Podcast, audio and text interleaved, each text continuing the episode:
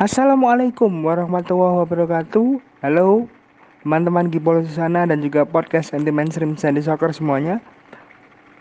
Hari ini Nomo bikin materi lagi dan kembali kita akan menyoroti game Tottenham Hotspur versus Chelsea yang digelar malam ini pukul 22.30 waktu Indonesia Barat di mana laga ini akan menjadi zero emission game pertama di dunia untuk sepak bola. Seperti apa data-datanya dan nanti akan nomor sajikan juga fakta mengenai Tottenham Hotspur yang menjadi klub paling hijau dari semua klub yang ada di Premier League. Untuk itu jangan lewatkan tetap selalu standby, stay tune di podcast Sentimen Stream Sandy Soccer dan oh ya, sebelum ke materi Nomo ingin mengucapkan terima kasih dulu untuk semua pendengar dari 32 negara berbeda. Yang paling baru ada dari Guatemala. Berharap podcast ini bukan hanya menjadi hiburan tapi juga edukasi untuk kalian semua. So, stay tune and let's go to our content today. Yang pertama, kita tahu semua bahwa isu perubahan iklim adalah salah satu masalah yang sangat serius dan sering diangkat ke permukaan publik seiring dengan kondisi bumi yang semakin padat dan mengalami banyak sekali pencemaran. Terlebih di saat-saat seperti ini kampanye Go Green jelas kembali muncul ya di tengah persoalan pandemi COVID-19 yang membuat masyarakat makin memiliki rasa awareness, memiliki rasa perhatian, memiliki atensi khusus untuk melakukan pola hidup bersih dan juga sehat serta ramah lingkungan. Nah, salah satu langkah yang amazing yang luar biasa dalam mendukung gaya hidup sehat dan juga hijau diterapkan oleh Tottenham Hotspur. Spurs menghapus semua plastik sekali pakai dari stadion mereka yang mampu menekan emisi karbon dioksida sebanyak 50% lebih sedikit di stadion yang perancangan pembangunannya itu sudah dimulai sejak 10 tahun lalu. Fans akan dituntut untuk melakukan perjalanan ke stadion menggunakan sepeda atau transportasi umum dan hanya makan makanan vegan, makan makanan vegetarian ketika game menghadapi Chelsea di lanjutan Premier League malam ini 19 September 2021. Nah, ini adalah bagian dari rencana besar klub untuk menjadikan game tersebut sebagai zero emission game pertama di dunia untuk tingkat elit Selain penonton, para pemain, pelatih, dan juga staf kedua klub akan tiba di stadion dengan kendaraan bertenaga biofuel atau bahan bakar yang lebih ramah lingkungan dan akan minum air dari karton yang lebih berkelanjutan daripada botol plastik. Jadi murni di sini botol plastik akan hilang. Dan yang namanya sustainability itu pasti merupakan gerakan pemanfaatan ya. Jadi ada beberapa bahan yang bisa dimanfaatkan ulang dengan hadirnya kertas karton. Mungkin akan ada sesuatu yang bisa dihasilkan di sini. Selain itu juga kios makanan di dalam stadion pun juga menawarkan banyak pilihan makanan berbahan dasar nabati sehingga para fans dapat membuat pilihan yang lebih sustainable. Nah, zero emission sendiri bisa dicapai langsung yang terkait dengan game misalnya travelingnya para fans karyawan dan penggunaan energi di stadion karena Nomo pernah bilang bahwa olahraga sepak bola ini yang paling boros energi ya salah satunya dari, dari lampu itu berapa watt yang dipakai dan itu sangat-sangat boros terutama di stadion-stadion yang besar kapasitasnya selain itu juga produksi makanan dan minuman di mana kebanyakan food court food court di sana juga menggunakan botol plastik.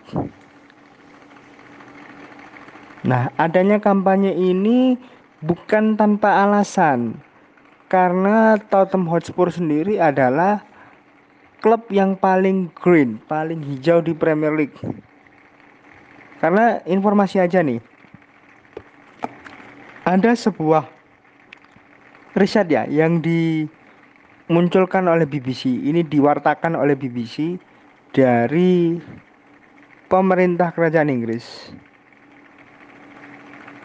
bahwa Tottenham Hotspur merupakan klub dengan poin tertinggi sehingga dijuluki sebagai klub paling hijau. Dasarnya dari mana? Dari sustainability atau tingkat keberlanjutan yang mereka lakukan saat di stadion baik ada maupun tidak ada game. Dan klub ini juga baru saja mendaftarkan sebuah project ya ke kerangka aksi olahraga untuk iklim Perserikatan Bangsa-Bangsa yang memberi organisasi olahraga serangkaian target yang harus dicapai untuk menjadikan diri mereka bisnis yang lebih sustainability, lebih berkelanjutan. Dikatakan Daniel Levy, inisiatif ini yang akan menunjukkan peran permainan kami dalam mengatasi masalah yang mendesak, yakni perubahan iklim. Adapun perlengkapannya nanti akan didukung oleh pemerintah Inggris yang akan menjadi tuan rumah konferensi perubahan iklim bertajuk COP26 di PBB yang tepatnya nanti akan digelar di Glasgow pada tanggal 1 November nanti. Dan bicara tentang klub paling hijau, Nomo tadi sudah menyampaikan bahwa Spurs adalah klub paling hijau. Sebenarnya apa sih? Dan indikatornya apa aja? Untuk sebuah klub dinobatkan sebagai yang paling green. Klub-klub IPL yang paling hijau. Jadi data ini dirilis oleh BBC pada tahun 2019 lalu oleh BBC Sport and Sport Positive Summit yang juga didukung oleh PBB. Peringkatnya telah di upgrade ya. Dan klub sendiri diminta untuk memberikan bukti upaya dalam delapan kategori yang sudah dijabarkan. Ada lebih banyak poin yang tersedia di setiap kategori ini dan tiga poin bonus spesial sehingga totalnya adalah 21 poin. Kategorinya adalah energi bersih atau clean energy. Kemudian efisiensi dalam penggunaan atau biasa disebut energy efficiency. Kemudian sustainability transportation atau transportasi yang berkelanjutan, tidak lagi menggunakan kendaraan bermotor tapi lebih menggunakan sepeda atau angkutan kendaraan yang lebih ramah lingkungan ataupun juga menggunakan transportasi umum. Kemudian pengurangan atau pelepasan plastik yang sekali pakai. Itu tidak boleh ada di stadion juga bernilai poin. Manajemen sampahnya atau waste management itu juga dinilai sebagai poin water efficiency. Jadi penggunaan air yang cukup efisien, tidak terlalu boros, itu juga dihitung sebagai poin karena begini di beberapa venue olahraga terutama sepak bola sudah menerapkan namanya water efficiency jadi air yang dipakai di sana tidak percuang percuma tidak terbuang percuma karena bisa dimanfaatkan kembali baik itu untuk minum ataupun untuk hal yang lainnya. Kemudian untuk makanan makanan yang nabati atau yang rendah karbon. Jadi kita tidak menemukan meat ya di sini. Tidak menemukan daging tapi menemukan makanan yang jenisnya adalah vegan. Dan yang terakhir poin yang bisa dijabarkan di sini adalah komunikasi dan keterlibatan klub bersama dengan fansnya dalam melakukan proyek ini. Jadi mulai dari energi bersih sampai efisiensi air itu jumlahnya dua poin, semuanya dua poin. Poin akan bertambah kalau sudah menyangkut masalah pilihan makanan nabati atau rendah karbon itu sudah tiga poin dan juga komunikasi dan keterlibatan antara klub dan fans dalam kegiatan ramah lingkungan ini ini juga tiga poin. Selain itu ada tiga poin bonus untuk tiga kategori. Ini bisa didapatkan jika klub ini juga aktif. Yang pertama, jika klub secara aktif melibatkan fansnya menuju perubahan perilaku positif demi dampak mengurang, demi mengurangi dampak lingkungan dalam kehidupan mereka. Jadi kalau klub bersama fansnya itu rajin melakukan movement ya seperti bersih-bersih misalkan atau melakukan sesuatu yang hubungannya dengan sustainability energy, sustainability energy, maka ini akan dapat satu poin bonus. Nah, yang kedua, jika klub itu menandatangani UN Sport for Climate Action Framework. Seperti yang sudah nama jelaskan tadi bahwa klub ini bukan hanya menandatangani tapi juga mendaftarkan. Ya, Tottenham Hotspur ini bukan hanya menandatangani tapi juga mendaftarkan ke UN Sport for Climate Action Framework atau komisi olahraga yang bergerak di bidang perubahan iklim ini yang menjalin kerjasama dengan PBB. Nah yang terakhir, kalau misalnya klub melacak dan melaporkan presentase penggemar yang menggunakan berbagai moda transportasi ke pertandingan yang statusnya adalah sustainability transport, maka ini juga akan mendapatkan poin. Itu adalah rincian poin-poin yang disampaikan, yang dijabarkan untuk mencapai Green Club atau klub paling hijau. Dan kalau dilihat datanya yang dirilis oleh BBC tanggal 25 Januari 2021 yang lalu inilah rincian poin. 20 klub Premier League yang mendapatkan sustainability ranking. Yang pertama, nomor satu, Tottenham Hotspur. 21 poin. Artinya Spurs sempurna. 18 poin utama yang didapatkan di 8 kategori plus 3 kategori bonus yang nilainya masing-masing adalah satu itu berhasil diselesaikan semuanya oleh Spurs. Nomor dua adalah rival abadinya rival satu kotanya London Utara yakni Arsenal 20 poin di peringkat 2 sama poinnya dengan Brighton and Hove Albion dan Manchester United di peringkat 3 dan 4 20 poin. Artinya ada satu poin yang Arsenal, Brighton dan Manchester United ini tidak bisa memenuhi. Dan poin ranking itu apa Mungkin penjabarannya ada di PBB ya. Karena BBC sendiri melaporkan hanya 20 poin yang bisa didapatkan oleh Arsenal, Brighton dan Manchester United sehingga duduk di peringkat 2, 3 dan 4. Di bawah Man U ada Manchester City 19 poin. Kemudian Southampton 18 poin. Liverpool ada di peringkat berikutnya di bawah Southampton 17 poin. Kemudian Chelsea 14 poin. Berikutnya ada West Brom 14 poin.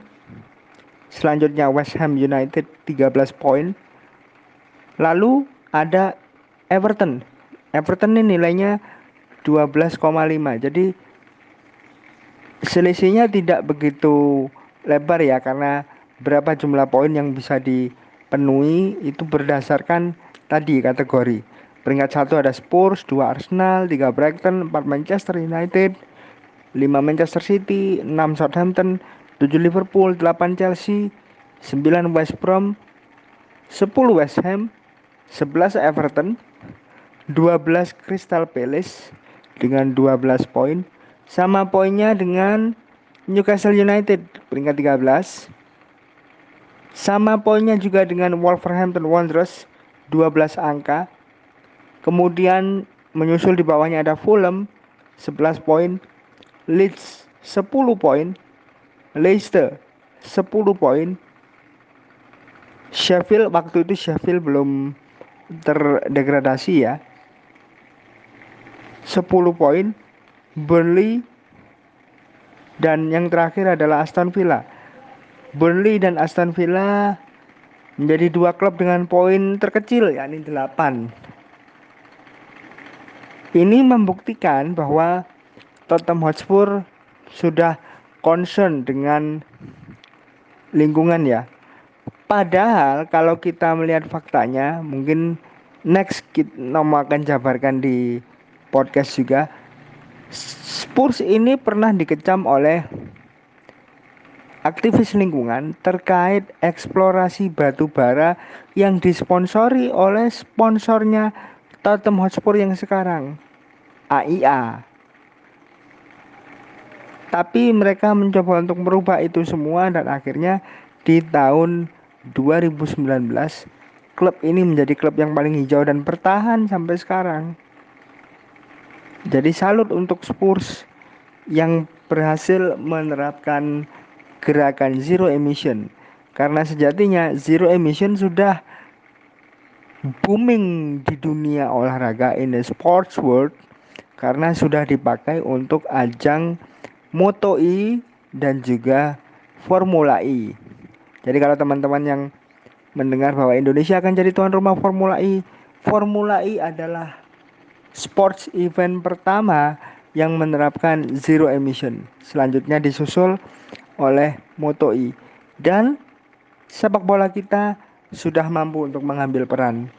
Spurs melakukan ini demi sebuah environment sustainability yang bisa dinikmati sampai kapan pun. Itu catatan yang bisa Nomo hadirkan.